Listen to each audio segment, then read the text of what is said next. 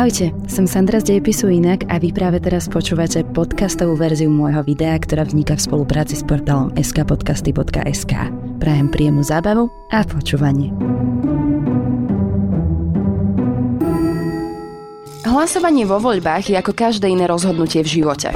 Vplýva na ne mnoho faktorov, pričom len o niektorých máme plné vedomie. No a jediný spôsob, ako môžeme zistiť, prečo niekto volí tak a druhý onak, je spýtať sa samotných jednotlivcov. Koho budete voliť? Fica až do smrti, že? Áno. A koľko máte rokov? Veľa, veľa, veľa. No tak tá smrť je, nie je ďaleko, čo? Ne, Ne, oh, je blízko. No, takže toto je jedna radosť. No, ľudia sú notoricky nespoľahliví, pokiaľ ide o poznanie svojich vlastných motivácií a pohnutok. My sa musíme mať teraz dobre, ne naši vnúci, naši vnúci nech si to zaslúžia. Takže keď hovorím, že v tomto videu sa budeme snažiť zistiť, ako sa priemerný volič rozhoduje, tak sa jednoducho zameriame len na to, čo vyskúmali politológovia.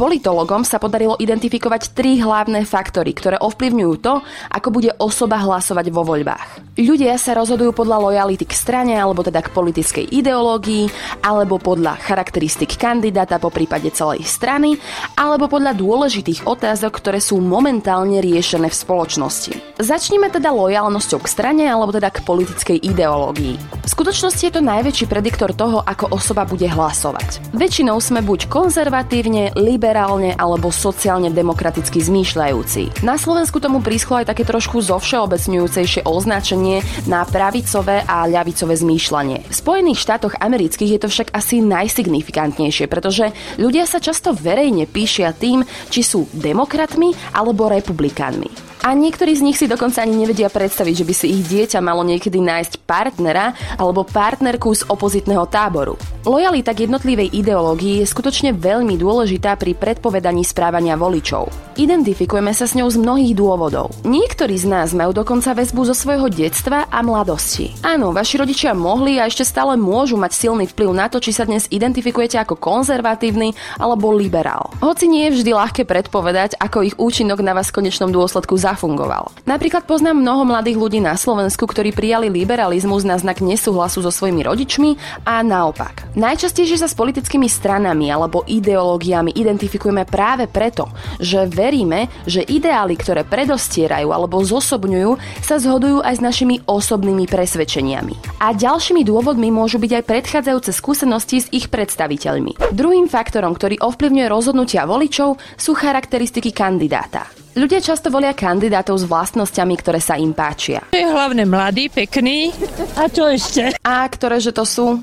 No presne tie, ktoré by ste očakávali. Voličov môže priťahovať alebo aj odpudzovať etnicita kandidáta, vierovýznanie, pohlavie alebo aj zuby. Najmenej informovaní voliči sa zvyknú spoliehať na stereotypy kandidátov, najmä v prípadoch vierovýznania, etnickej príslušnosti a pohlavia. Ďalšia charakteristika, ktorá sa zdá byť obzvlášť dôležitá, je geografia, alebo teda v tomto prípade región, z ktorého kandidát pochádza. Je prirodzené, že ľudia, ktorí pochádzajú z rurálneho prostredia, si budú vyberať podobného kandidáta a veľkomešťania taktiež. A s tým do určitej miery súvisí aj sociálne prostredie. Áno, voliči si zvyknú vyberať kandidátov aj na základe toho, či sú z podobnej sociálnej triedy. Aj keď mám pocit, že kandidáti na Slovensku túto sociálnu triedu pred voľbami len populisticky predstierajú. Viete, pozoruhodný počet z nich sú milionári.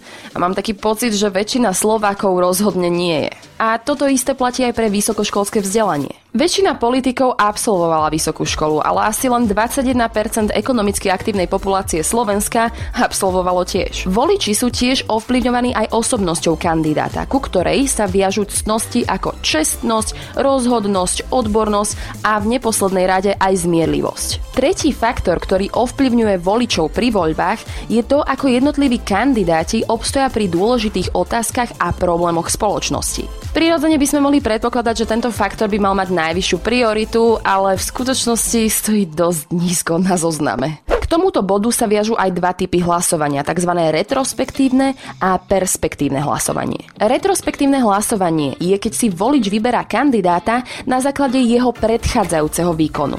Problémom pri retrospektívnom hlasovaní je tá reálna overiteľnosť toho, či daný kandidát vykonával svoju funkciu tak, ako volič od neho očakával. A možno ako ste predpokladali, perspektívne hlasovanie sa zakladá na predpokladanej budúcej výkonnosti kandidáta. Jednoducho to, čo očakávate od kandidáta, že bude robiť v budúcnosti, ako bude vystupovať, ako si bude plniť svoje úlohy a podobne. Predstavovanie si toho, čo urobí váš kandidát v budúcnosti, sa zdá byť jednoduché, veď predsa len stačí sledovať nejaké politické debaty a diskusie a tam vám každý z nich povie, čo urobí. Ubezpečujem vás, že v roku 2014 ja už v politike nebudem. Môžete byť úplne kľudná. Ale či to naozaj urobia?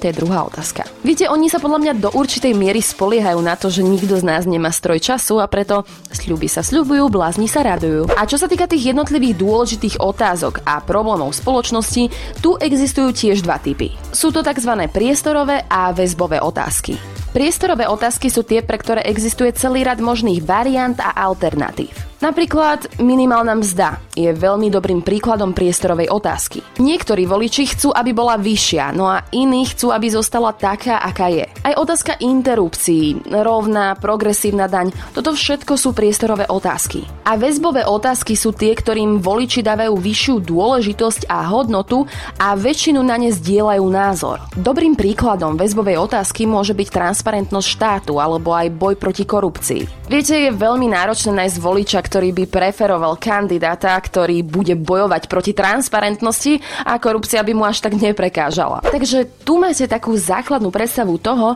ako sa voliči rozhodujú. Mnohé z bodov, ktoré som spomenula, sa možno zdajú byť takými bežnými záležitosťami, ale je dôležité zdôrazniť niekoľko vecí. Mimo tých základných troch, ako bola lojalita k ideológii, charakteristika kandidáta a dôležité spoločenské otázky a problémy, určite existujú aj mnohé ďalšie, ktoré majú významný vplyv na to, ako sa človek rozhodne. Napríklad také predsudky sme vôbec nespomínali. A s týmito predsudkami sa viaže jedna taká veľmi zaujímavá vec.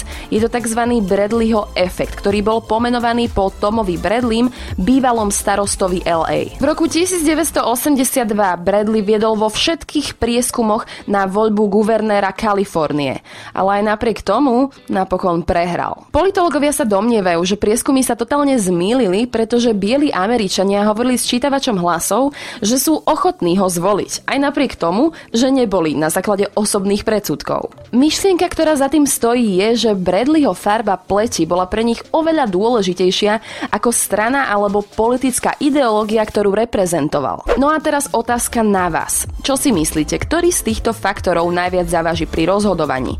A ako sa rozhodujete vy sami? Politológovia zistili, že čím viac je celý elektorát informovaný, tým viac potom závisí na charakter charakteristikách jednotlivých kandidátov a na dôležitých otázkach a problémoch, ktoré súžujú spoločnosť. My však ale veľmi dobre vieme, že slovenskí voliči nie sú moc dobre informovaní voliči a preto skôr preferujú lojalitu k ideológii.